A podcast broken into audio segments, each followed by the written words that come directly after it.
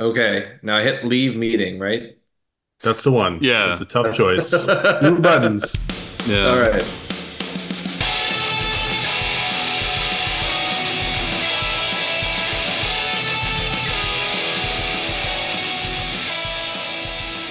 Hello. Hello. You did it. Hello. Hello. By virtue of your voice, you have made the Yeah. correct choice. Ah, hello. Welcome. Welcome to Always Strikes Last. Where we That is the podcast you have found yourself on. yeah, Yes. where we talk, strike last or lately, and generally restrict ourselves to discussions around a little game called Age of Sigmar. There we go. It's one of several Indeed. games. Yeah, Uh, it's just one of several games. Full stop. yeah, a little Uh, cheap. Hotly contesting the primary spot for fantasy games made by Games Workshop these days. Thank you. Yeah, exactly. I was having a good time. Uh, not to get too deep in the weeds of of the old world, but um, putting together dwarfs with great weapons, knowing that they will strike last. Yeah, you- you're literally the most on point army. Yeah, You should come over sometime, Miles. We can break him out of my basement. We could play with there we go. Meanwhile, I'm sitting here with my wood elves going, man, I am fighting my own brand here. What is Exactly. this? I- Very I'm trying to get the stuff to read. Like I, I ordered the books, and like I guess they had a snowstorm in Tennessee, and you know, all the warehouse stuff got messed up. So I only got one of them. I get the fantasy book, and I don't have the core rule book, and I don't have the the ravening horde. So I can't even figure out half what I can do yet. Yeah, Uh, I'm still the waiting rulebook on all is- of my all of my rolls to come. It's like ninety percent eighth edition, with like a bunch of like uh, quality of life things pulled in from other editions. That's what I can tell. that was my guess from what I was seeing online. So it'll be fun. It'll be fun. My poor Dark Elves, they had a download for how you could use them, and it explicitly calls out like in the in like the whole list is like, oh, this is for funsies, not to be used in match play events, never to be balanced again. I'm like, well, real damp note to start like the list reading. Like, I didn't want to make a list anymore. I'm like, okay, I can't even use this in like a casual old world tournament. I like, disincentivize me even dipping the toe in. Yeah, that's a There we- very interesting thing, right? Like, how much do they want to disincentivize people actually playing those armies by saying you cannot use this at all? No way, Jose, ever. Like, Yeah, it's I- I- interesting I know we, we that don't want they to go do down the- that. Yeah. Potential rabbit hole here, I realize. We should go Yeah. in the rabbit hole. We can sort of skirt the rabbit hole rim There we go. gently. Speaking of Jack, speaking of tournaments, you do might want to play, like you do want to play in, right? Yeah. Uh, there was one Yeah. this weekend in Las Vegas. You know, Oh yeah, I saw what you did there. Yeah. Like, that's a pretty good segue. Thank You have you. a talent for this. right We've as only I been was doing about this to thing, fall into like- the The old hole? Yeah, we're calling Yeah. the old hole. Uh, we- we've only been The doing this world hole. podcast for like three years. You yeah. I think I could figure out uh, like a segue once in a while. You know, just a couple of carrots here and there. Miles has like a just a little basket of carrots off to the side. We just we just run after them. Now, you, you threw the perfect pass with segues. We saw what you make the big bucks on this podcast for that. Yeah. but to avoid another digression, yes, a little tournament in Las Vegas attended by Yeah. a, a few stalwarts. I think it was, and I could be wrong here, the biggest Age of Sigmar tournament to ever have existed. I believe yeah, so, I think wasn't that it? might be true. There's Mhm. nearly 350 players. I mean, that's that's wild. Yeah, that- Uh, Yeah. very exciting. Next year is going to be crazy. It keeps growing, growing in that vein. I, I do plan on attending that one, so looking forward to see what it's all about. mm-hmm. Absolutely. Um, uh, our friend Mick uh, went this year and did very well for himself, although we're probably not going to be covering him in this particular podcast. Uh, but uh, it was just fun. He just, just had a chance to catch up with him uh, as he returned to Ireland uh, the other day. So getting the inside scoop. And we'll hopefully Nice. share share some of that inside scoop with you guys here. Excited to hear all about it. Um, In the meantime, yes, yeah. So for one of the things that happens with with tournaments when they get into this sort of size is, you know, a, a typical five round tournament Uh, I can't remember exactly the number of players you can have, but it's it's some multiple of two. It's either 64 or 128, um, where you can have that number of people and you'll have a perfect winner. You know, you'll have one um, one five and zero. You know, at the end of it. Um, or or two five and O's with a you know some reasonable number of five and O's, and you can tie break and you can find a winner, and it feels okay. Um, when you get to 350, instead of making everybody fight eight rounds of tournament in order to get one eight and O player, uh, what they end up doing, and they've been doing this for LVO for a couple of years, is they'll take the top eight players and then they'll have them fight a single elimination bracket, like March Madness style, uh, on the Sunday.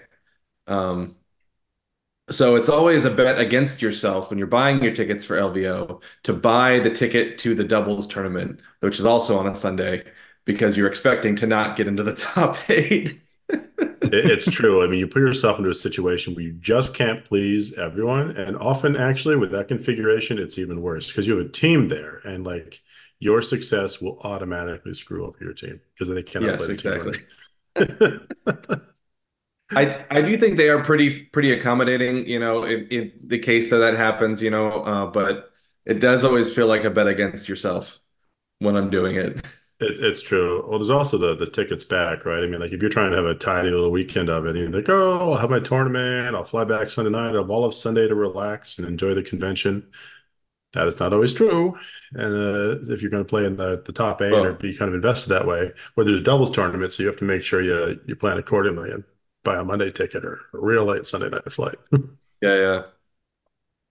On the but, uh, alternative side, don't overinvest unless you've spent, you know, the time actually, you know, being a competitive player, uh, thinking that you're going to make it.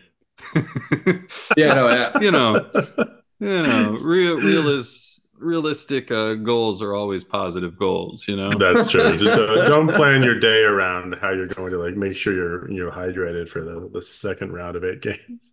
Or for the round of three games just just gotta yeah. offer that opinion there as well you know? You know this is this is coming from a group of people who've never made the top eight bracket at lvo so you know really i'm not even to, so. Yeah just just wanted to you know set set our mile markers there for how far we've trudged through these. No, yeah, that's, that's true. Right? That's we, we've resoundingly gone to LVO collectively at different times and done okay, but yeah, that top table is more of a theoretical construct for us. yeah, exactly. but it's always you know when you when you're buying that doubles ticket, it's always in the back of your mind. It's like, well, what happens if I do really really well? It's like you're, you're don't worry about it. don't worry about that.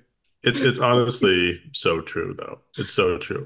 I think you and I were having a conversation about the smiles over the summer where I was indulging in the possibility, which was a possibility, but you, you reminded me like like this is not like a 90% likelihood thing you have to think about right now. Yeah, exactly. Right. this is uh, uh, you got struck by lightning and let's figure out how we go move forward. Like exactly exactly you know. Not impossible but like not something that you should be fretting over. Yeah. and i think it's probably good advice for anyone going to lvo or any kind of 350 tournament because with that numbers you can do everything right. A couple dice and you're still not going to be there. You're going to be 10th you still yeah. have a fine time. oh exactly right? Absolutely well, so we thought um, for today, what we would do is we would take a look at the list that made it into the top eight bracket and sort of go through them and give you guys uh, a sense of what is this list doing, what's making it tick, um, to hopefully get some insight there. Um, yeah, does that sound seem? I mean, I'm asking the audience as if they have a chance to respond, but that's you know, it's a more of a rhetorical question audience, yeah. you can yeah. show us your approval by continuing to listen, hitting like, subscribing, and please join our Discord. Yeah. The Patreon. Tiny golf claps over the horizon. Yeah, yeah. yeah. Continue um, forward. I, I, do feel, you know, it's probably um, worth mentioning that, like, a lot of these lists, while there may be some really interesting insight and stuff like that, like, a lot of these players are just insanely good players and they would do well playing anything that they have just a lot of practice on. You know, like um, it's not that the list is like the thing that put them over the edge. It's probably a very good list that they were able to outplay. You know? Yep. Yeah, and it's yeah. It, it really is kind of apparent when we're looking at we were looking at these just uh just before we started up. We're like, wow, okay, sure cool. enough. yeah. yeah. so let's let's right kick then. it in specifically this first one. So um in eighth place for the tournament, uh Jacob Brandon had uh boys. And looking through this, so it's Kruleboyz, uh Grin and Blade, so that's um can't uh they're out of line of sight. They're not visible for more than 12 inches away. Mm-hmm. Uh, and it's the grand strategy is crump them all, which is an interesting grand strat for this, which is you have Gobsprakk and the enemy has three or few fewer units left on the board.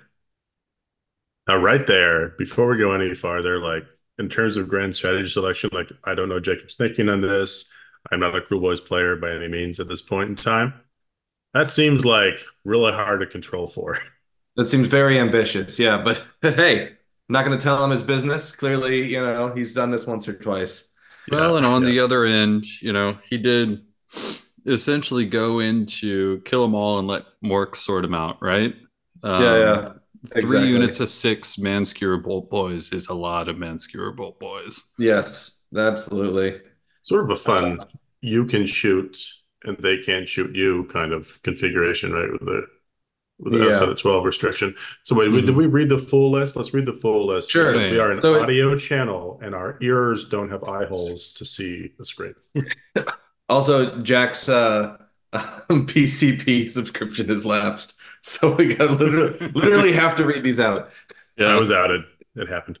it happened. No, it happens to all of us. Um, so we got uh, we got Gobsprakk. Uh, we've got three swamp Swampcalla shamans with Potgrot, um, with a with a smorgasbord of spells, including Merciless Blizzard. Um, we got a Snatchaboss on Sludgeraker Beast. That's the general. It's super sneaky. Um, and it's a weird Weirden, so it's got a, a, a spell ignore. Um, and then he's got minimum battle line, two Gutrippaz, and 10 Hobgrot Slittas. Um, that's pretty much the the least you can possibly spend on battle line in a Kruleboyz army. Yep. Um, and then 18 Manskewer Bolt Boys, and uh, Dagox Stab Lads, who I assume was just in there because that's the only 70 point unit you can take in the boys army. Did yeah. they have anything fun? Didn't they have like one or one fun a, roll? They have like a four up. Um, yeah, take away your CP, right? Yeah. Yeah, or or yeah, exactly. Is that within a range or global? I don't know. It's it's within a uh, range, and it might be within combat range. It, they're a pretty hmm. new warband. Okay, it's either twelve or three. It's one of those two.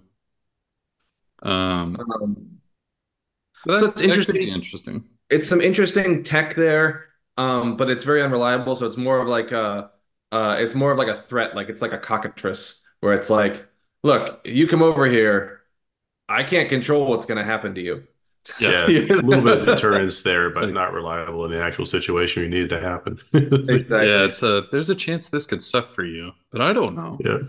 Yeah. All the four ups, right? Like oh curse or cockatrices or this or you know nice to haves, but can't build your life around it. yeah. Um other than that, it's you know, you have one Swampcalla Shaman per Bolt Boys to buff them up with the fives and sixes do mortal wounds. You mm-hmm. got the Snatchaboss on Sludgeraker Beast to do this, have the sixes do an extra mortal wound. Um, and that's about it. You you know, and then you have uh, Gobsprakk to uh, be there and sort of control the um, uh, to sort of be the anti wizard, right? Because Gobsprakk mm-hmm. is um, if you haven't played against him recently, uh, if he dispels you, you take D three mortal wounds. If he dispels you on a modifiable 10 plus, you take d6 mortal wounds. Yeah, which which gets pretty gross after the third or fourth time. So um, a really neat thing, you just keep in range enemy wizards, though, of course, that's a trick. yeah. Um, and then the, I think one interesting thing to call out on this list is that he didn't take, well, he has a bunch of uh, Andorian acolytes. He didn't take the acolytes battalion. This is a double battle regiment. Um, so clearly thought that the two drops was going to be more important than having the extra primal dice. Mm-hmm. Yeah, that's I interesting. Mean, one, they they kind of want the initiative, right? They want to be able to control it at the very least, especially yeah, with the range. Probably make you go first, do nothing, and then yeah, start picking you off. I think that's probably right. Yeah. I think that's probably it. I mean, with the defensive buff of like not letting them do much, if they're outside of 12 inches in terms of counter shooting, they can safely give away the first turn. And then if you're too close to Gobsprakk, it's going to punish you with the dispel. Yeah. You know, so yeah, it seems sort of resilient and alpha in some ways. Yeah, I Maybe wonder. Chaff, you know, some sort too. I would have loved to see how this actually played out on the table for um for objectives. Mm-hmm. Um, whether or not he like clumped up as a big blob and then just threw the extra units out to like grab objectives as needed, or just seems I like mean, very. I'm imagining the Gutrippaz and the hobgrots are doing a screen when you need a screen, and otherwise are just those are your forward units to grab objectives and stuff. And yeah, um, because you want as many of those bolt boys within the holy within 12 of the Sludge beast as often as possible. Yeah, so, and then maybe the stab yeah. lads as well for uh for objectives. 70 points kind for of a super castle, forever. really. Yeah. Yeah. Um but yeah, you're definitely I mean this is definitely a castle, I think. Um and it's a Kruleboyz list. I don't know yeah. what to tell you. well, it's cool that it did this well, and, and hats oh, yeah. off, you know, to Jacob for sure. You know, I would have loved to watch one of those games to see how he pilots this. Yeah. Um, he he five would you know, on, no, absolutely. Run. And as we are seeing more shooting come into the meta with cities and obviously KO is still doing very well. You know, this like strong anti-shooting. This is also very good anti-Lumineth when Lumineth was being such a pain in the ass yeah. Um, earlier, yeah. you know, last year. Oh yeah. Uh, but all right, moving on, moving on. Enough Kruleboyz. Um, uh, in seventh place was uh, Bill Hennessy with Ogre Monster. Excellent. Love to Very see it. Exciting. And uh, this is six monster trucks. So we got uh, Boulderhead, Slaughter of Sorcery, so kill all the enemy wizards. Um, Huskard on Thunder Tusk uh, for the general. Uh, Voice of the Avalanche, uh, Rimefrost Hide with a prayer, Pulverizing Hailstorm, and the Nullstone icon. So no wizards. Uh, another Huskard on Stonehorn um, with the seat of Av- Alvagr. Alvagr, there we go. Thank you and the Rockmane Elder with a heal, and then uh, three Stonehorn Beast Riders and one Thunder Tusk Beast Rider, all with Blood Vultures. So very straightforward little monster truck army. Um, what does it do? It runs at you and, and hits you with big with stone horns. you love to see it. yeah. I mean, it's I, it's an interesting list when it runs right. It's fun to see at the table. scary. I mean, what to it say is scary. Yeah. I think well, this... the the amount of blood vultures as well, right? So like yeah. that's you can kill you can kill a little wizard on foot each turn with that if you want. Almost certainly, yeah. I, have run into that before. It, it reminded me from the list miles because as noted, my BCP subscription has lapsed. Is it six sure. or five blood vultures he has? He's got six. He's got one on every single unit. So yeah. there you go. Mathematically, if you do not have your little wizard or important key buff piece outside of the reasonable threat range or behind cover, you know, like so it can't be seen, it's statistically likely just dies with five wounds, right? Because you blew five mortal wounds done with a two up with six blood vultures at 30 inch range, I think.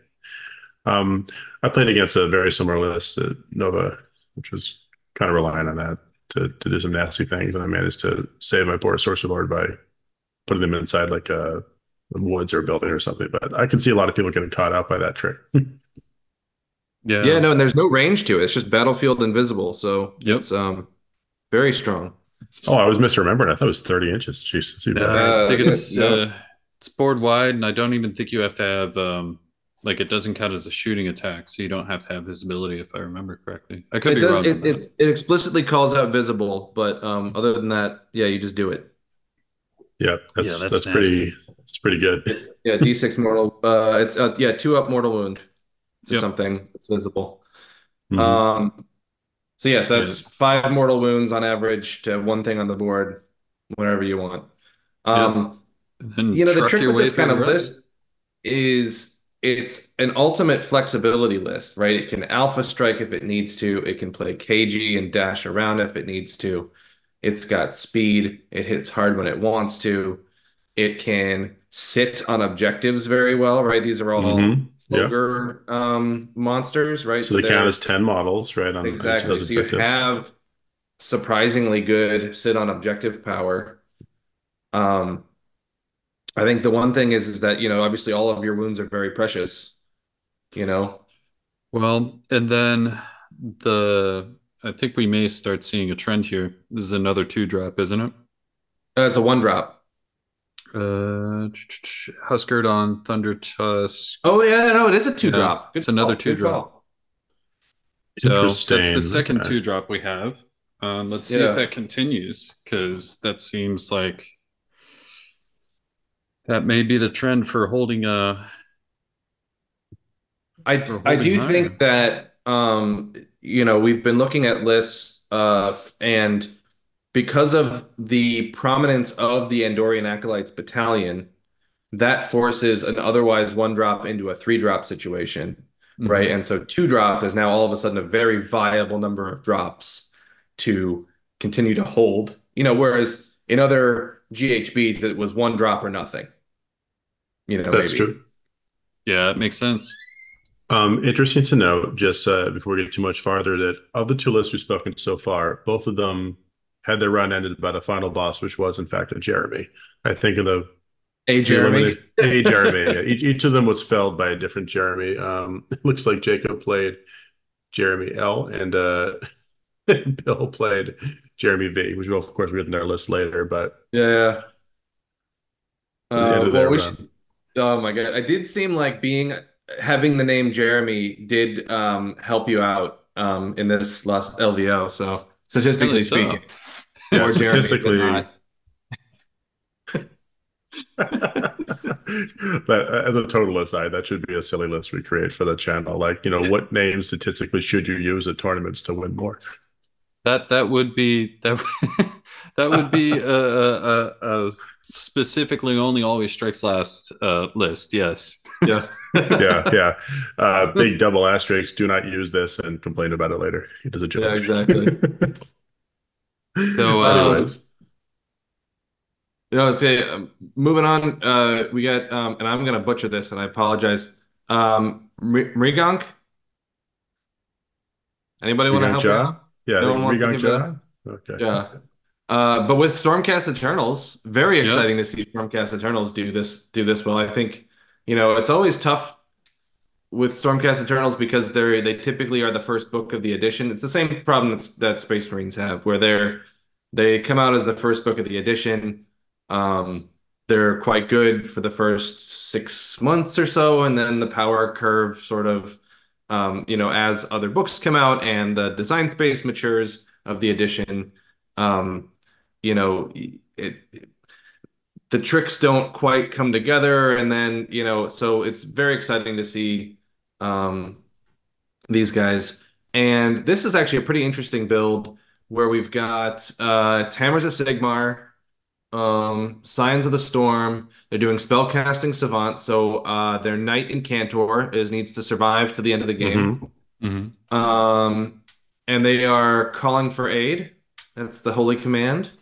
So uh, we've got the General Knight-Incantor, who's the shaman of the Chilled Land. So he knows all of the um, Merciless Blizzard and um, Rupture and all the all the the GHB um, spells.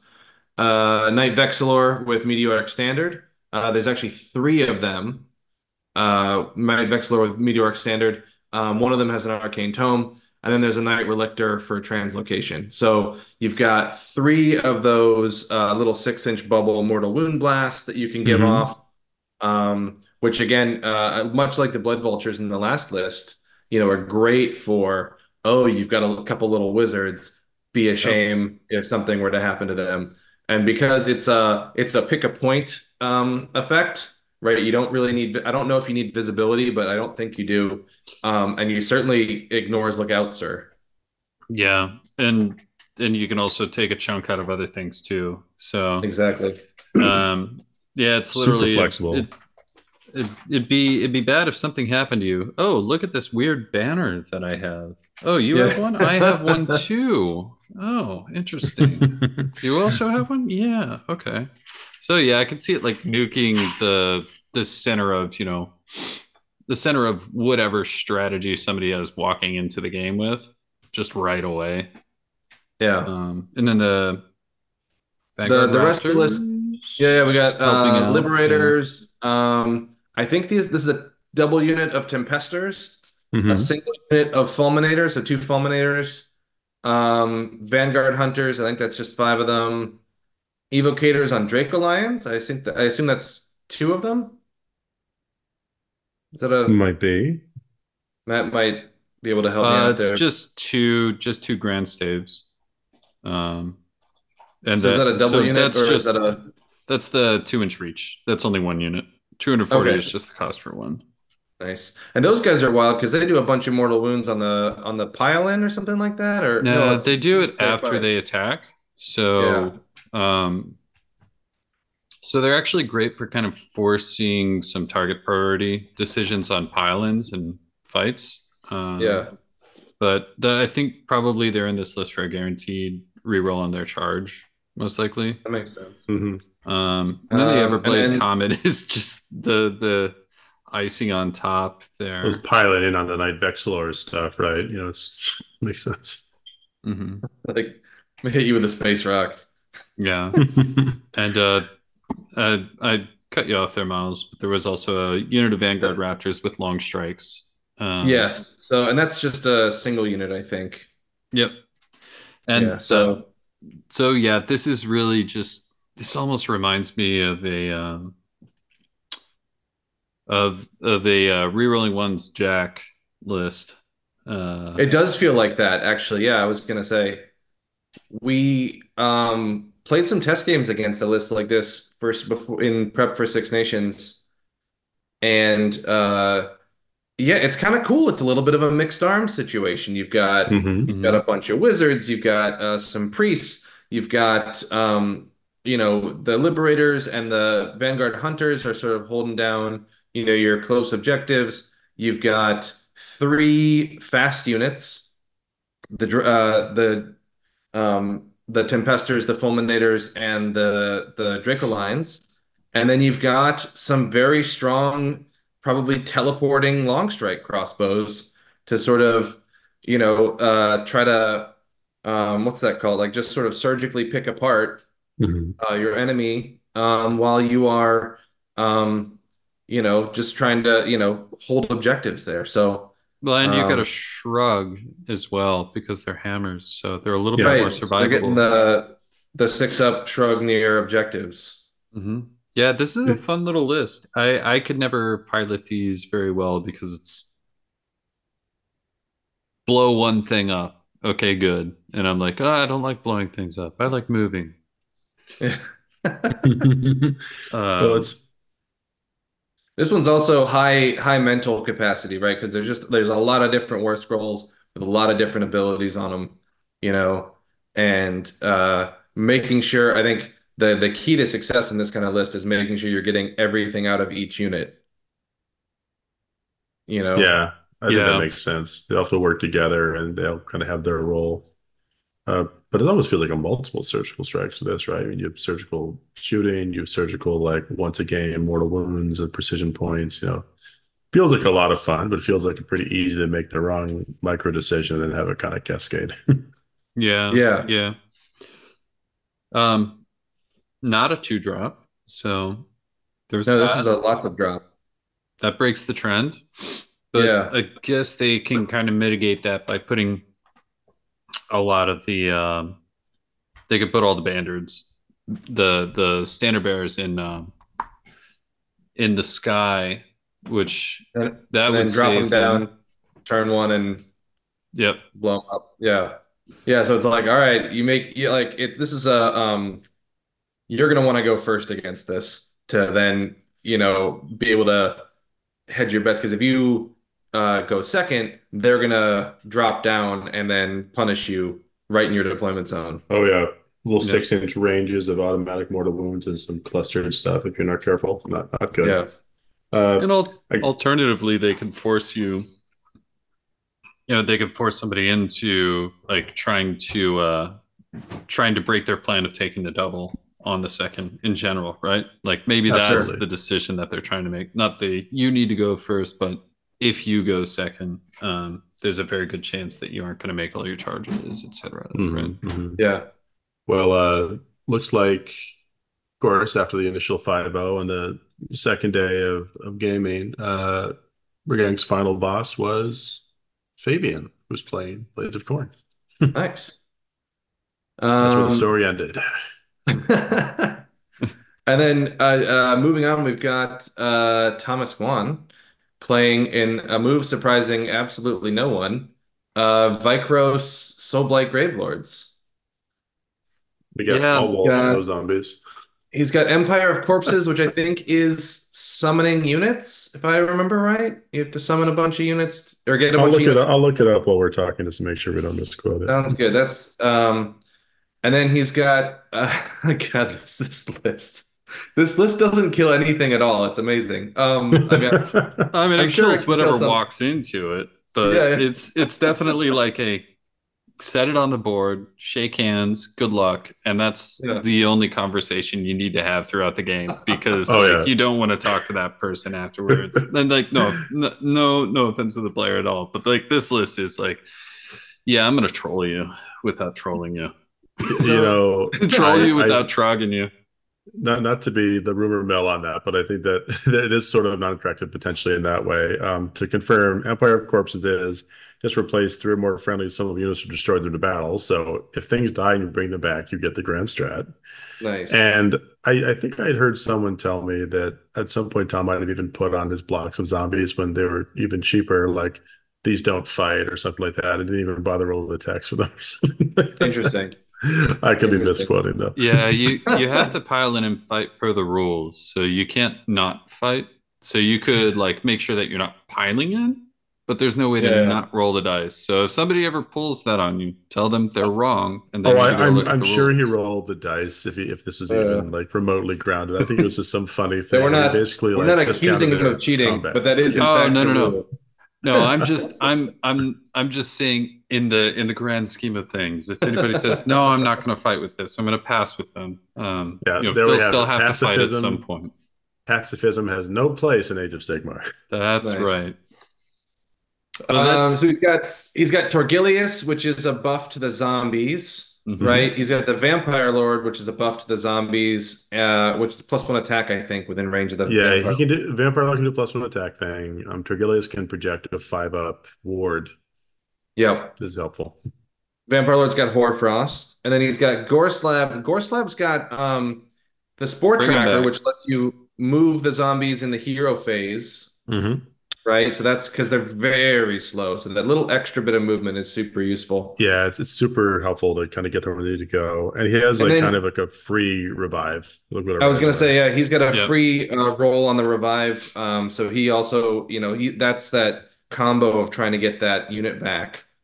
Um, and then he's got, I mean, Jesus, uh, 80, 120, 160 zombies and 10 yep. dire wolves. All the zombies.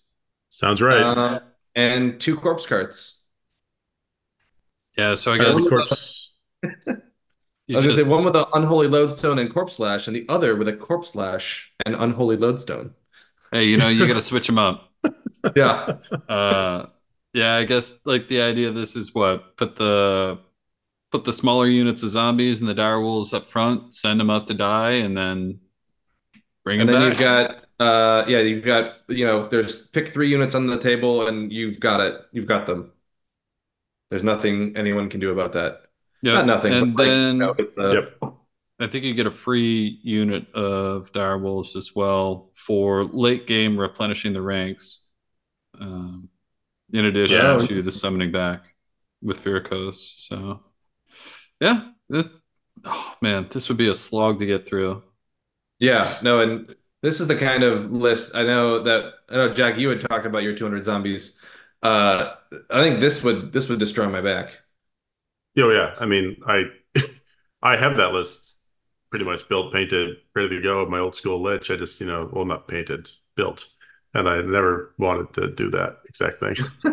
I, for multiple reasons. I I rebased all of them, and I have this list as well. Um, in addition to a skeleton list with this, after mm-hmm. rebasing mm-hmm. it, I never know. Just just the act of rebasing all of them uh, was, was enough for me.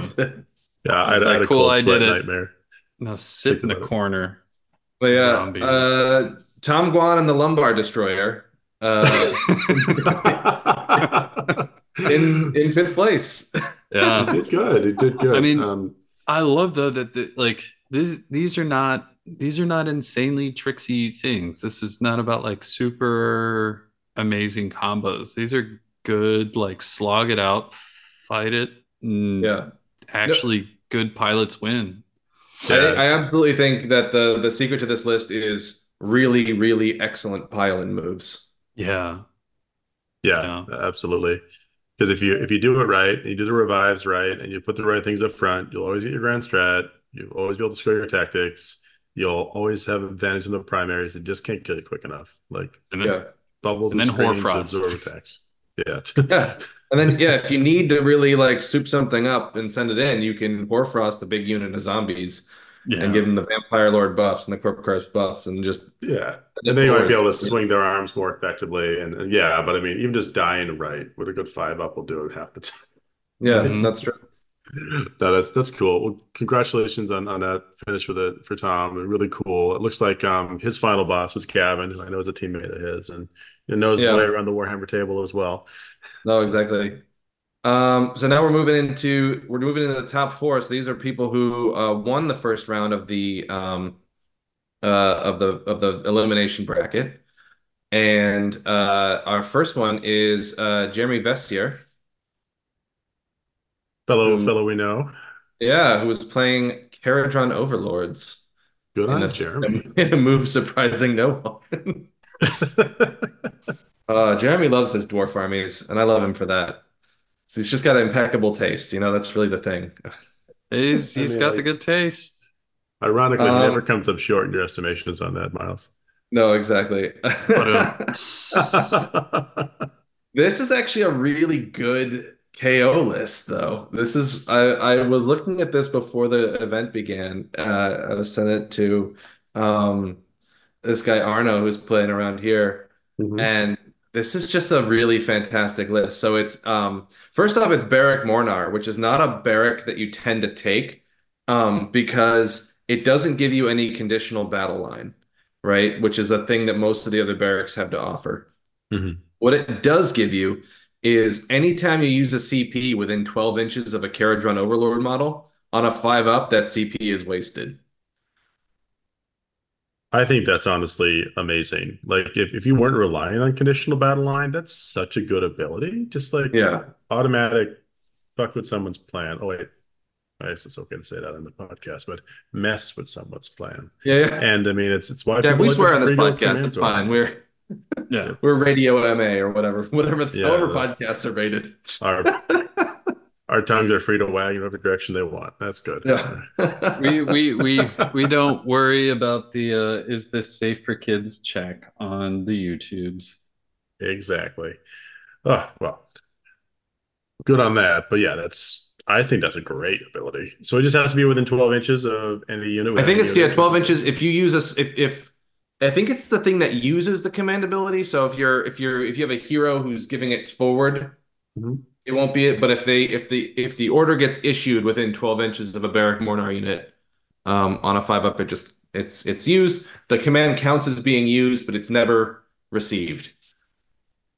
Yep. That's so you lose the CP amazing. and you lose you lose the ability to uh, use that uh, command ability or use a command ability on that unit because it wasn't received, it failed, but the unit tried yeah, doing it, right? So you can't do another exactly. one, right? I, I just feel like abilities like this are always amazing, and I always want, I want to find a way to get them to work because the number of times someone is using the command ability they don't need it is virtually zero if they're higher level play. So like it makes a difference every time it goes off, whether it's an all defense, an all attack, something super crucial like they can't even charge without it going off. Yeah, like, yeah. like a you know, Slaaneshi charge or something like that. I mean, it's nasty. I mean, when it's a tighter range, it's more manageable, but just any unit within 12 inches, just yeah, call yeah. it out. It, this is great outside of anything else. So.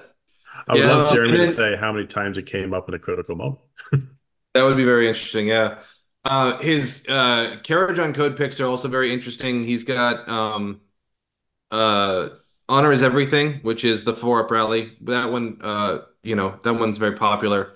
Um, for the amendment, he's got Trust to Your Guns, which is reroll a hit of one for one attack made by a friendly Kharadron Overlords unit every, every shooting phase.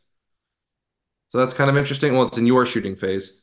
And then mm-hmm. this one's kind of interesting. His footnote is there's no trading with some people, which is once per battle at the end of the enemy shooting phase, pick a pick a Skyfarer's unit, so a, a non-boat unit that was targeted by a shooting attack, and they get to immediately shoot.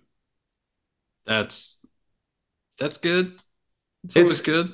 It's situational, but it's very interesting, you know. And so, um, and then the other thing that's really cool about this list, um, so he's got sort of the normal trifecta of leaders: admiral, mm-hmm. navigator, chemist. Um, he's going with the handstone, the hand carved nullstone icon. You know, so he's got two dispels and an auto dispel. Um, so that's kind of interesting. And then he's got double um, thunderers, so two units of ten thunderers and a gun hauler. Um, and he's used the gun hauler. He's used the um, his what's it called? His um, Endrin work to give the gun hauler um, transport capacity, and he's got six Endrinriggers in there and the two Thunderers are in frigates. So typically, when you're seeing the KO list, you see Thunderers go in ironclads to have the big gunboat, and you see um, Endrinriggers and Skywardens in frigates, right? Uh, to get mm-hmm. that sort of the the assault landing um, bonuses there. And he's kind of flipped the script on that, where he's got two very, you know, sort of medium gunboats flying around and and then he has the gun hauler with the Endrinriggers in it to do that, have that combat threat um, mm-hmm. where where he needs it. And it's pretty interesting because one of the issues with these KO lists is that you know if you brought an ironclad and a frigate, you really only have two units. I mean, you have more units than that, but like functionally, in terms of positioning on the board, you only really have two units. Mm-hmm. You know, so you can be two places, and so he's like he's you know, spreading himself out a little bit so that he can have more board control. Um, and I thought that was very interesting. Yeah. yeah.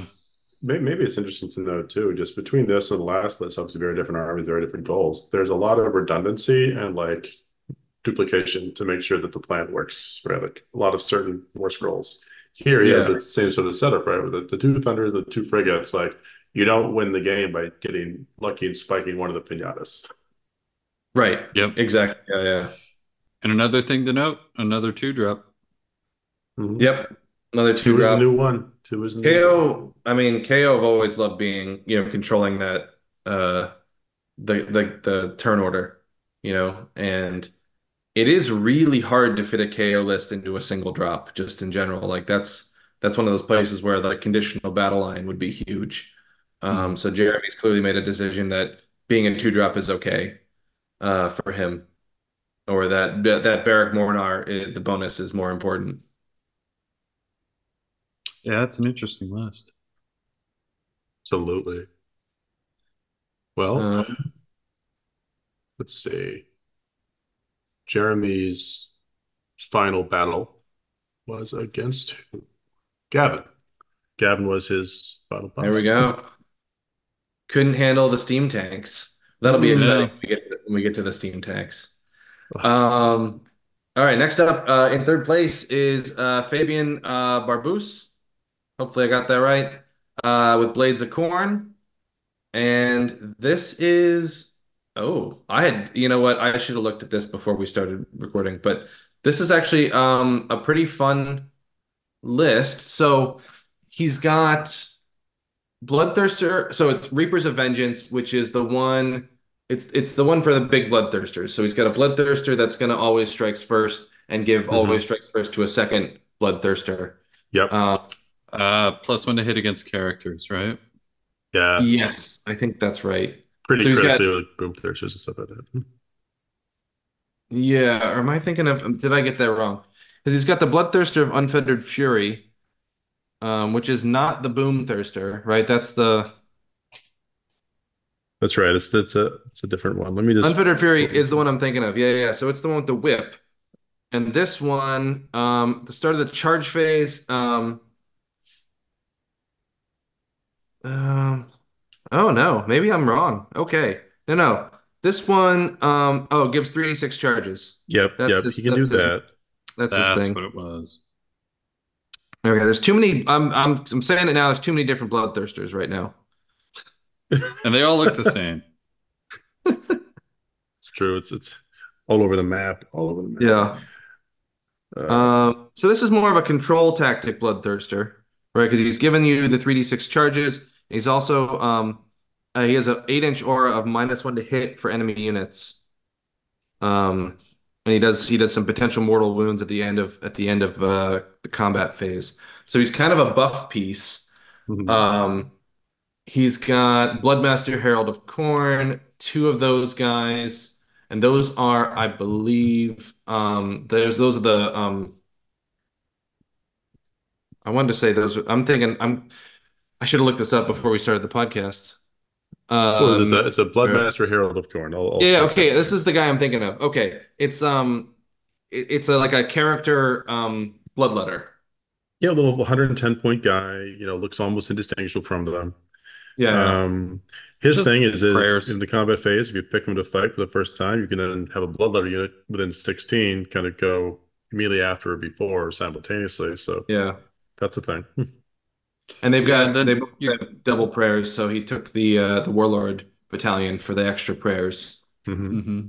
So he's very flexible. Um, then he's got a few things going on. He's got Skarr Bloodwrath yeah. in there too. Skarr Bloodwrath, Skarr Bloodwrath is so good.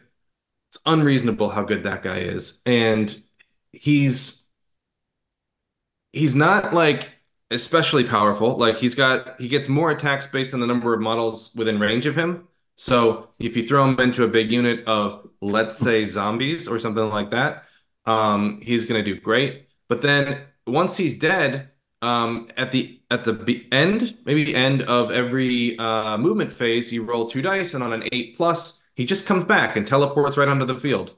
Yeah, Khorne just poops him right back on the field. Exactly, and that um, you're like, okay, well, that's interesting. He comes back, but he wasn't that good. But he comes back anywhere on the board. He just teleports in. So, oh no, you left an objective unguarded. Skarr Bloodwrath. Like, yep, yep. It's it's honestly a thing. It's a thing. You know, um, and he's just dangerous enough that you really don't want him running around in the backfield doing whatever you want or doing well, whatever he. It's it's true. I mean, he he has like two kind of secondary abilities, right? Like, I mean, he makes murder rolls better you know, because he I think adds more to them if um Wrathmongers are nearby him and they're dying. Sure. But he also has that, like as you were referring to, Miles, multiplicative number of attacks based upon some big cheap horde he's fighting. If he's within three inches of 20 models, he has 20 attacks. Yeah. And he's a I think a two of three up. So he'll do weird work. It's a little silly missile. exactly. Um, let's see. He's also got uh, Scarbrand. Skarbrand. I don't think we have to talk about Skarbrand. No, Skarbrand. We've, we've seen him around he's a heat-seeking missile. He's great. Yeah. Um, second then, Bloodmaster. the second Bloodmaster, and then uh, Theddra Skull-Scryer. So that's kind of interesting. An ally from um, the uh, what's it called? Slaves to Darkness. Slaves to Darkness, and she's got the god the Godsworn Hunt with her. Mm-hmm. Yeah, um, this is this is a really interesting list. Um, keep going. I don't want to slow us down. Sure, sure. Um, He's then got uh, 30 blood, uh, oh, sorry, 20 blood letters. So um, in a big block, uh, 10 blood reavers. So that's the really sort of cheap um, uh, infantry, mortal infantry. Uh, Claws of Karanak. So that's um, that's is that the? It's another little war. Is the war, war band? band? That's the war band. Mm-hmm. Uh, mm-hmm. and they've got a they've got a scout move, if I remember right. Something like that. They've got a yeah. It's move. a Warcry war band, and then Magore's fiend as well. Yep. yep. Really, um, really... That's another that's another work I open. Um, when Ken was using these guys, he was using the claws and Magore's fiends um, largely as sacrificial units. The thing yeah. I think about Magore's Fiends is I think they come with a free dog, and the dog is its own unit, and that's two blood tithe points right there. Yeah, that, that might be part of the reasoning with um with Theddra too. I mean, bring Theddra to be able to do like the the spell battle tactic, and she's a little more survivable because she's a shrug with her local dudes, or else it's her own unit for blood tithe. yeah. Okay. So um, Magore's fiends, when you um at the beginning of the battle, when you set them up, you summon a flesh hound, a single flesh hound unit of one. So it's like a great throwaway two blood tithe point unit um for for the points. Um, that makes sense. That, that's amazing. That right and then he brought the the Hexgorger skulls, which is great in this um, magic um, heavy meta that we're in. And then and the Wrath Axe. The Wrath Axe is just good. Mm. Yep. Wrath Axe hurts. Oh, it's so yeah. painful. Once again, a two drop with two warlords. Mm-hmm. Too surprising there. No, no, not a two drop. This is a million drop. Yeah. Uh, it's, oh, it's two warlords. I was saying, I was thinking two battle regiments for a second. He doesn't care about yeah. order. no, no, no. Yeah. Um, this is a um, you're gonna make me go first because you can't afford for me to go second. Yeah, yeah. Three d six charge man, means like you know they're across the board, and then I imagine you know Skarbrand's on one side, and then everybody else is kind of just going wherever they want. This is one of those yeah. lists that's just like, yeah, I'm going to control the board, and if you well, uh, want to punish me, then um, i am here for it. Let, us go. Yeah, Fabian. no, he's got he's got two different nuclear options mm-hmm. um, in the list, which is more than someone's going to be able to deal with in the single turn. You know. Yeah. Um, and other than that, it's a control list um, that's going to try and pin you in, and uh, while he builds up blood tithe points. Yeah, yeah, pretty pretty interesting to that. With like those monumental threat ranges and some things he can use that actually start the fight where he wants to. I like it. I like it. And then he had a great yeah. run. You know, congratulations to Fabian. Uh, he only found his end on day two when he was playing against Jeremy, one of the Jeremys. So one of the Jeremys. One of the Jeremys. hey, Jeremy. Uh, uh, Jeremy Lefebvre. Yeah, the, the Jeremy who has yeah. not found defeat yet. I see. Uh, moving on, we got the two cities list to wrap it up. These are two very different cities lists, and I'm so excited to, to talk about this one of Gavin's. Yeah. Which this is this yeah. is the best cities list. I don't care what anybody else says. It's honestly, this is the list that you open the book and you'll be able to say, well, "Ain't it cool? I'm gonna have fun with this." And the fact that this is yeah. here at this spot is very much, you know, probably a testament to his hidden power, but also a testament to Gavin. So great job, Gavin. Before we oh, absolutely no, this oh, is yeah. this this is uh, take a unit that's fun and pretty strong and buff it to buff it to eleven. Right, that's what this is. yeah, it, I, I, think this is all this, also the list that is probably going to see uh, some battle scroll uh, updates. Oh, sure, uh, sure, quite a bit. Sadly, um, yeah, I've heard tell Steam tanks are insane now, and it really makes a lot of sense. But um, if you want to go through the list, Miles. Yeah, sure. Exclaim. So, um, so he's Hallowheart, and again, I'm not super up on the cities of Sigmar, so I'm not I'm not gonna uh, claim to know what the Hallowheart is. And he's reclaiming for Sigmar again. Uh, we will hopefully get you some details about that. But he's got the Battle Mage on Celestial Hurricanum. Um, that's that uh, plus one to hit buff piece um, that also has the uh, sort of mortal wounds from the Storm of Shemtek. Uh, mm-hmm. He's got a battle mage on that. He's got a battle mage on foot with the Realmstone orb, and if I'm remembering right, the Realmstone orb gives him six inches of range to all of his spells, which is interesting.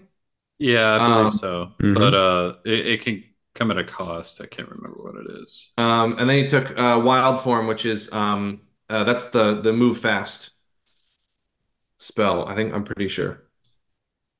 Um, he's got the Alchemite Warforger, um, who took Blizzard, but I really think the Blizzard is just like a it's a defensive option because um, what you're doing with that Warforger is you are casting um, blazing, blazing weapons, weapons yep. um, to give uh, sixes to hit, do an additional mortal on a unit nearby. Um, and then he's got uh, the Steam Tank Commander, which is just a Steam Tank with a hero, the hero version of the Steam Tank. Um, and then four other steam tanks, and two units of Free Guild Command Corps. And the Free Guild Command Corps are super interesting. Um, I've seen a lot of this double Command Corps situation. It's a little weird because they're kind of they're not named guys. Like it's not a unique unit, but it feels like maybe it ought to be. It feels a little bit like Gobbapalooza in the yeah. sense like each one of them has their own. Uh, yeah. Every single model has its own rule and weird loadout, and um, so it's a little bit of a funky unit to use. Um, the immediate um, secret sauce on these guys is um, one of them, the the spy master, the whisper blade. Mm. There we mm-hmm. go. Um, oh if, yeah. Uh, once per turn, when an enemy unit issues a command, you can say that Whisper Blade will try and disrupt it. If you do so on a four up, uh, the command is not received and the point is lost. And, and yeah. this is exactly what we were talking about before in terms of the power of this, like with the Barak Mornar, right? Like this is amazing yeah. when you just have to get within 12 inches to once a turn just be able to have a single model floating around the board, no sight, yep. no anything, no condition, just oh, I want to disrupt that. And to yeah. do it twice. Yeah, so powerful. he can't do it. He can't do it twice for the same command ability. There is a little bit more wording about that, but he can do it twice in a turn, which is fantastic. Right? Exactly right. Yeah. Realistically, right, you only have like three or four maybe five command points over the course of the whole battle round. Mm-hmm, you that's true. But he also so, has the sawbones in there too, which I don't think we should overlook, which is like basically the battle surgeon, and and he can just heal D three wounds to something within uh I think twelve inches of it, or combine return smaller models up to a even with one with a combination D three of yep. those. So it's it's pretty good. I think it works in the steam tanks, doesn't it? Because they're human keyworded. Yeah, they're human. Yeah, that's why this, yeah. all, this all happens.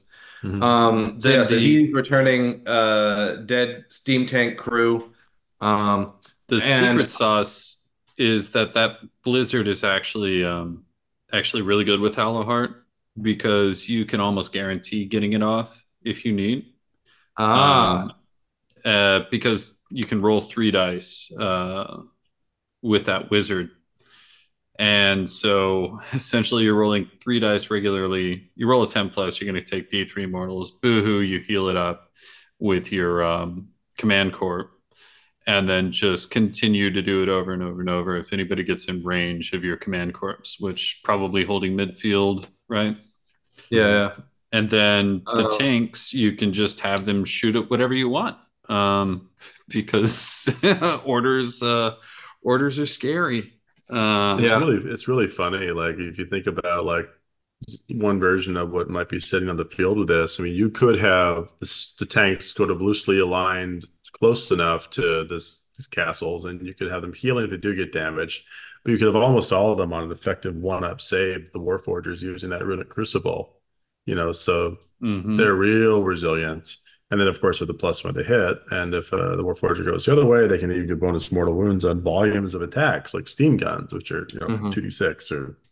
No, exactly, and that yeah, that six up to six to hit does a wound, mortal wound in addition is great when you have two d six, maybe three d six shots. Mm-hmm. Yep, on the unit. And, and the I, the only thing that I could see being like a detractor from this list, and probably one of the contributing um, reasons it probably just didn't take everything all the way, um, especially going into the next list, mm-hmm. is that those steam tanks, you know, they're only worth two points on an objective. Yeah. So um, that would be the only thing that kind of scares me with popping right into steam tanks. Um, that's only because I am not that good of a player as these guys, obviously.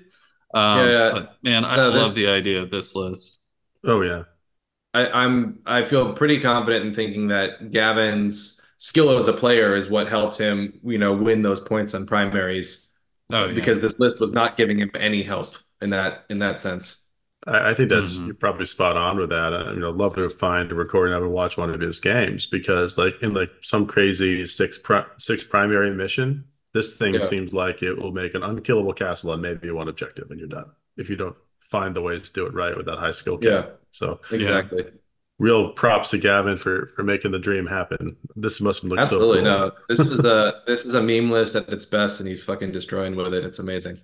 Yeah, absolutely. And, and I, I mean, that's just got to be cool setting up too. Like the little Warhammer nerd in me, the kid is just like, oh yeah, gonna put all tanks on the field. Yeah, you know, is, it's like, uh, I love it. It's a Timmy list, right? It's, it's to, to I, I that, love uh, that it made it made it up this up this far. Oh, ultimate Timmy. yeah, it's final form. it's made. Timmy push tank. Mm, tank. Well, of course, it brings us to the overall winner of LVO, who had yep. two advantages, you know, to his name. One, his name, so Jeremy. So there's no yeah. doubt in that. Already, yep. yeah. well on on the eventual list we put together it's going to be highly indexed don't worry about that for jeremy power um, and uh, also playing cool cities and probably just doing really well and playing some amazing warhammer. So you know congrats ahead of even get yeah. into it to, to jeremy lefebvre.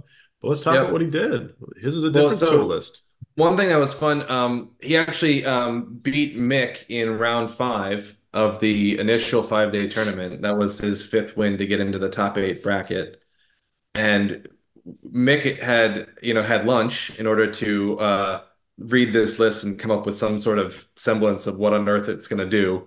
Mm-hmm. And I think the answer he came up with was I don't know. That's the answer I came up with. I looked at it first too.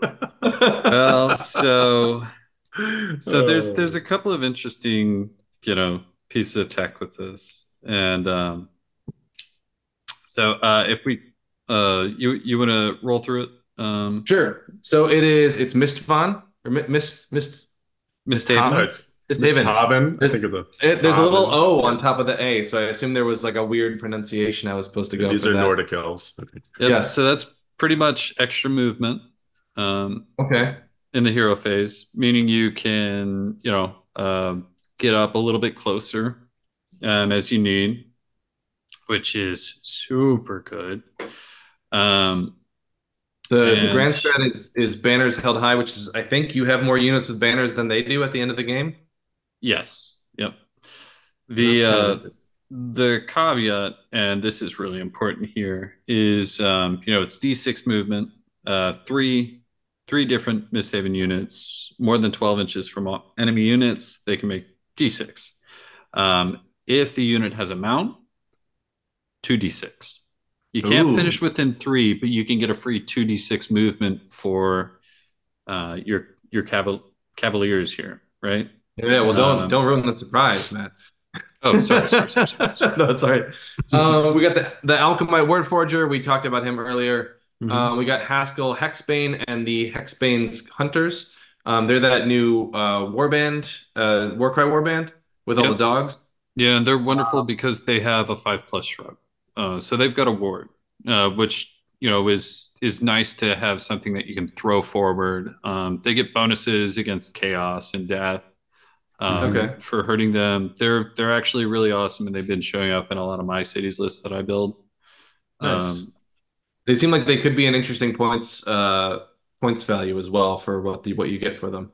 Yeah, they have just enough wounds where it's like, yeah, this is pretty cool. Um, but then you get to the next u- unit that he put in there, which is Pontifex Zenestra. Um, yeah, and she gives she gives shrugs uh, within a certain area. Uh, okay, and she uh, also has the the like tempest of all your wizards and priests take some take some damage.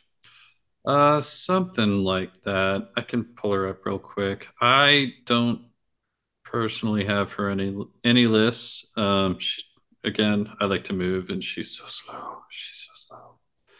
What were you um, asking about Pontifex, Matt? I think I missed part of that. oh, she's got some sort of uh, vor- like uh, do a bunch of damage to. Yeah, here we go. Cast out evil. Roll a dice for each wizard and priest in the ba- enemy wizard and priest in the battlefield on a two up D three mortal wounds. Yeah, and this is this is a prayer, um, which like the great thing is like she's a um, she she turns your army into a jack of all trades, right? So mm, she's yeah. got a four and up ward, which is pretty good. Means you have to burn a lot or you have to strip it somehow.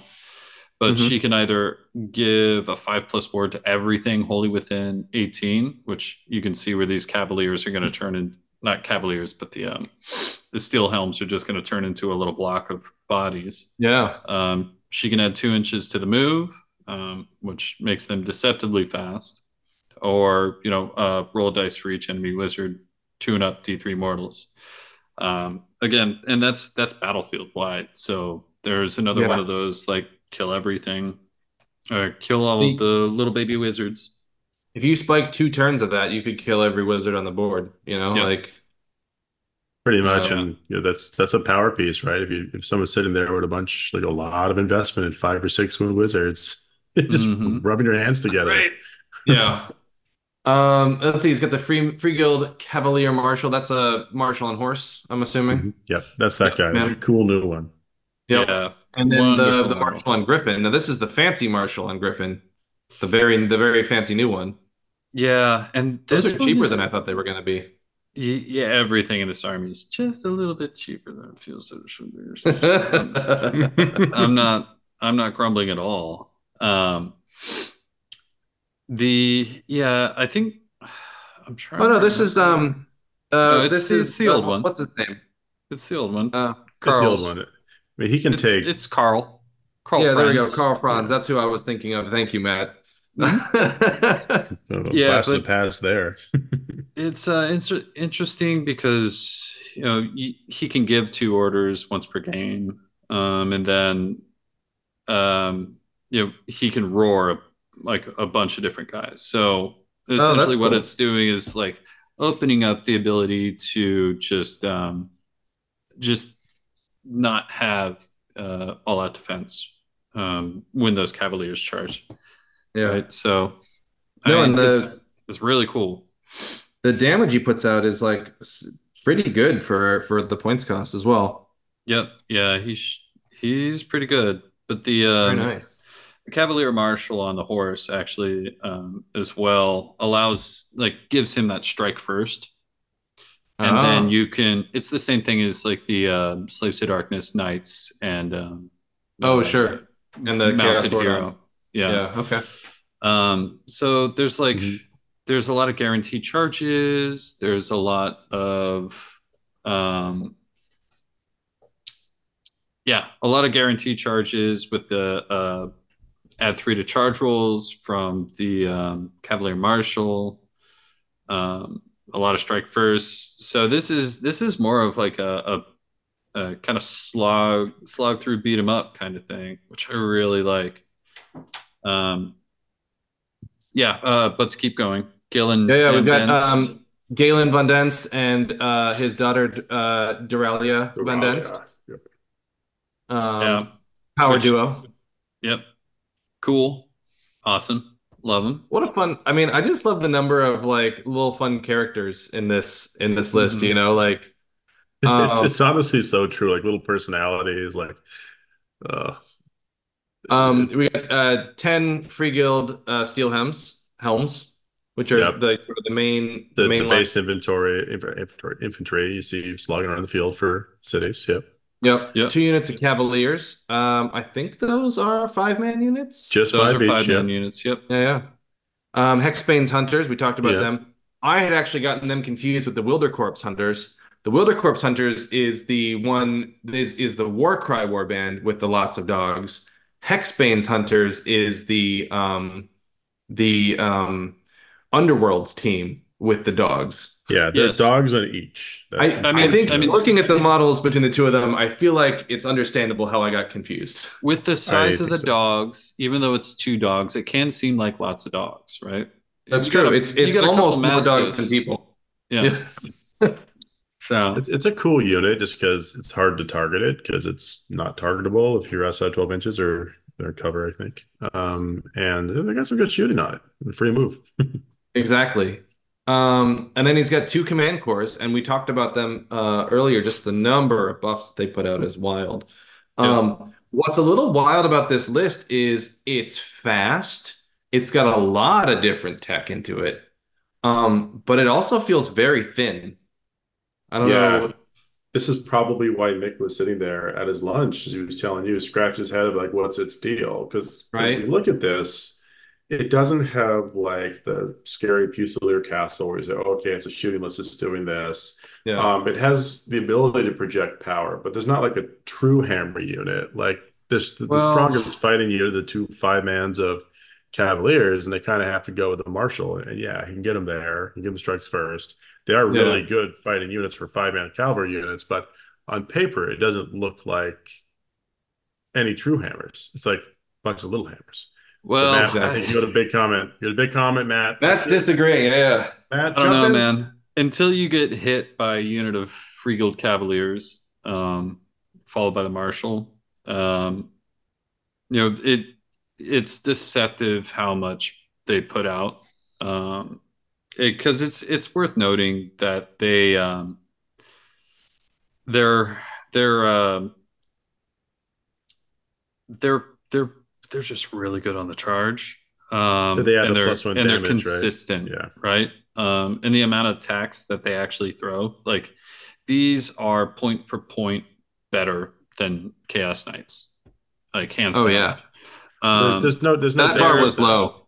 Like they're well, I mean, Chaos Knights can be okay. They're fine. They're fine. The, I'm not saying that they're the worst. Yeah, they, they need threes to hit. Let's be honest. But yeah. the you know the Cavaliers are really really good. They're a really points efficient unit that we're probably going to see go up in points. To be 100 percent honest, mm-hmm. um, pair those up with the Cavalier Marshal and then the Marshal and Griffin. You don't have to worry about necessarily getting um, you know wiping the units that you're running into because you have the roar twice right so you can roar sure. on two different units so you've got one big forward moving block that actually doesn't look that damaging on paper but it has the one thing that you know makes it really scary which is it it can survive combat it can survive one combat from the return sure and then the next combat people don't want to be in combat with it um, because it's going to strip away their ability to um, all out defense, right? Yeah. Okay. Um, and that consistent amount of uh, dice versus damage is nasty. So that's the forward movement. The second thing is Freeguild Command Corps are actually a solid combat unit in and of it themselves. Yeah. Like they are they are deceptively good in combat as well as being like a little tank um, that's why I think they're going to go up. They're going to go up to at least 200 points when we see the battle scroll. Sure. Um, and there's a reason we saw two units of them in both of these lists, right? They no exactly. They point for point are going to do so much more um, uh, than even like 200 points of steel helms uh, in combat, in holding objectives, in you know, in their use. All of the fun, yeah, yeah. The yeah. and between and, the Command Corps and the pontifex and um, uh, you know you you can see how he's got um, you know he's got the alchemite warforger and maybe the pontifex um, buffing up uh, and the the cavalier and the griffin um, buffing up the cavaliers to go in and do those surgical hits and meanwhile he's got the the command corps and the pontifex um, putting those buffs up and doing the healing uh, to keep what little infantry he has alive and fresh on the ground. You know, um, uh, you know, keeping it all together. You know. Yeah, and it, it and sense. then on top of that, there's orders, right? Sure. So there's there's the countercharge order. So if he mm-hmm. uh, looks like we have two battle regiments in this as well, so that should be another two drop, I think. It's a two drop, I think. Yeah. So so he has the choice depending on the army with whether or not um, he wants somebody to kind of hit him or not. Because if he he he can basically set up and kind of like use the toolkit that cities has to dictate like the flow of the paddle. It's a really deceptively good list. Um, That's probably it, it definitely maximizes the amount of you know um, points to uh, points to efficiency that you can get out yeah. of these lists. Um, so I mean, I think it's amazing, um, and it's it's really hard to deal with. The, the, fact is, we're not seeing the orders that he had here, but no, he has sure. complete board control with Misthåvn on this list. That's pretty. But true. I also think you know, this is a, a, a brain burner of an army, right? This is there's oh, so yeah. much to get right. Um, yeah. There's there's so much tech going on. Um, you know, it takes a really skilled player to to pull off this list as well. Mm-hmm. Yeah, I mean, if there's like at that point, Miles, you could leave yourself open and not do things right order in the right way, and then it wouldn't be so scary. But yeah, pilot well, this I could see it being nightmarish. And to, to Matt's point, right on the paper here, you don't see all the orders in a way that frustrates opponents' actions or creates interesting situations like super scary counter charges from like a, a Cavaliers unit or something that gets close.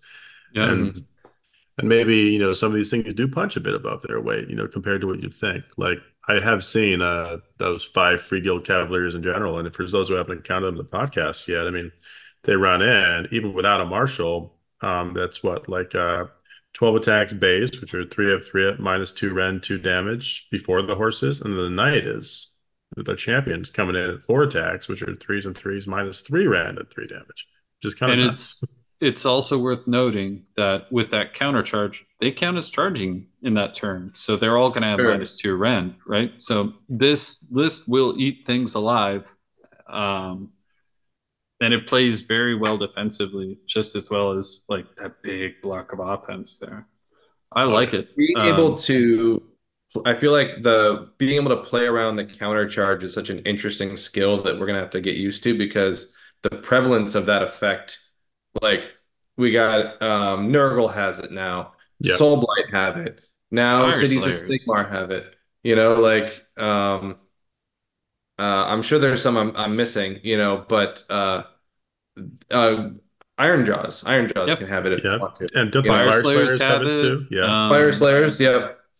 Legion or it, uh, Soulblight Gravelords have it. You know, yeah. there's there's it's everywhere. Um, it's the it's the hardest thing I I try and do. Like I've tried building lists for it, especially with the cities ones, because I have all those. Um, mm-hmm.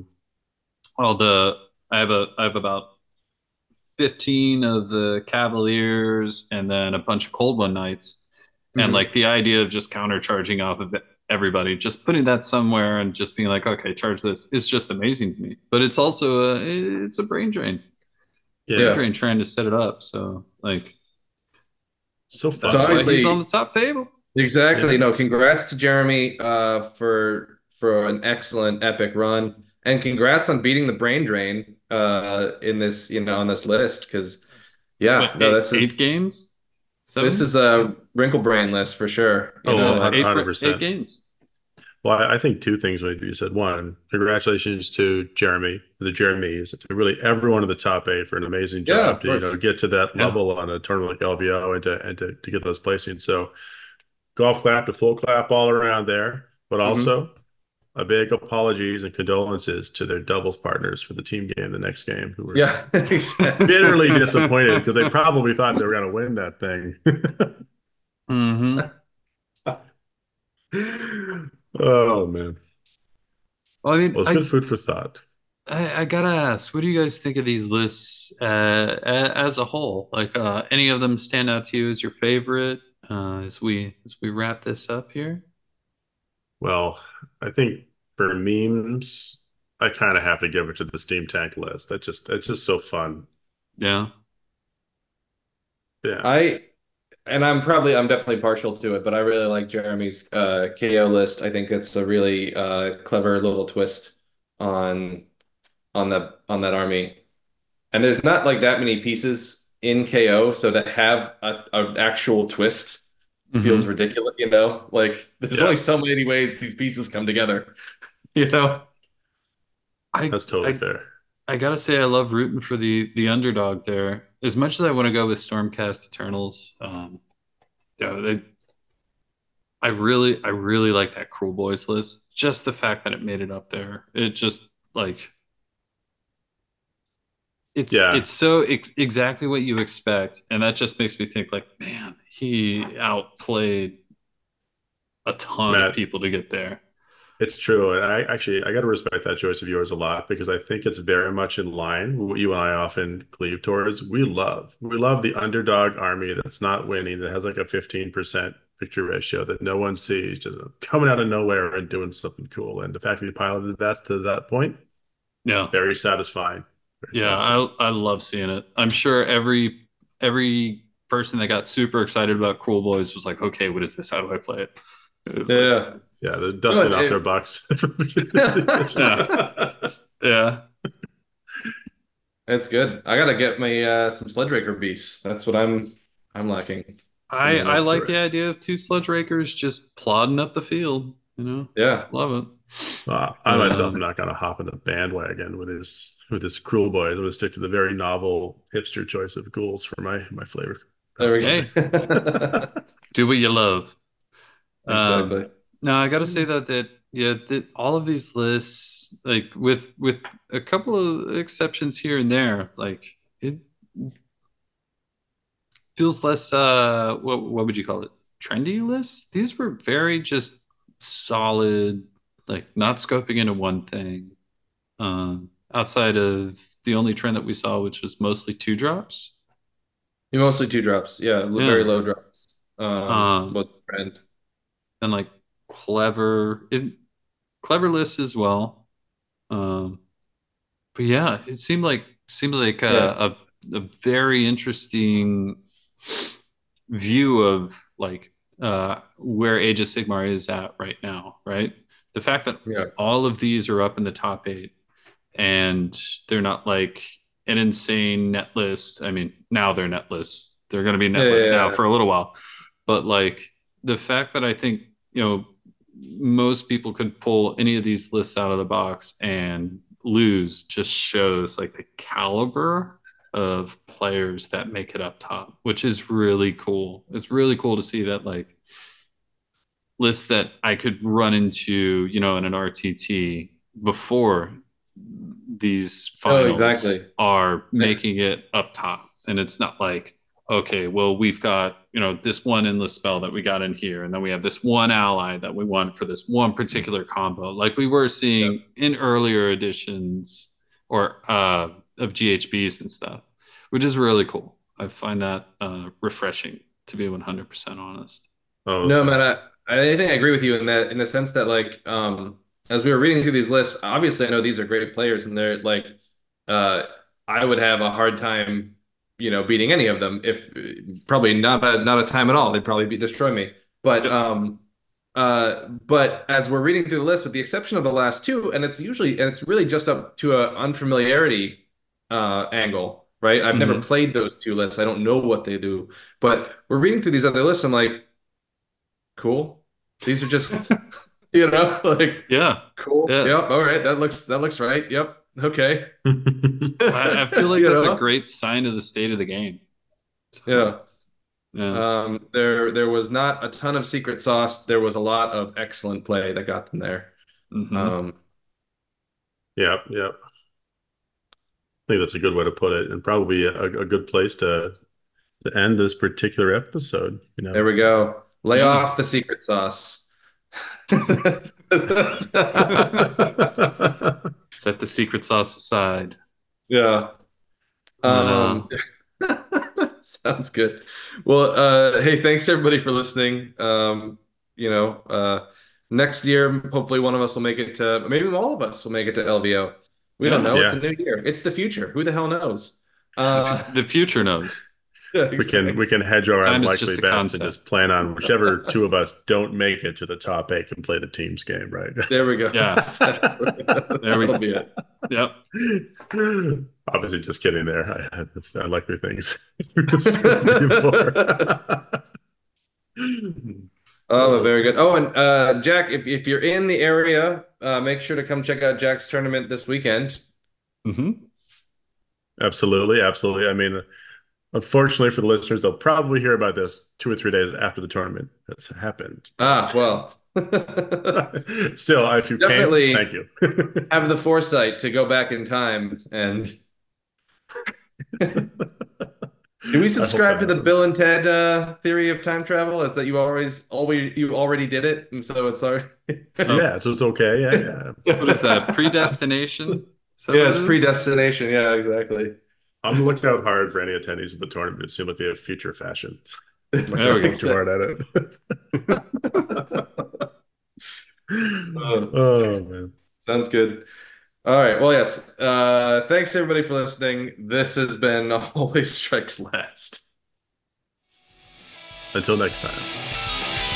Who's gonna let Miles have the last word?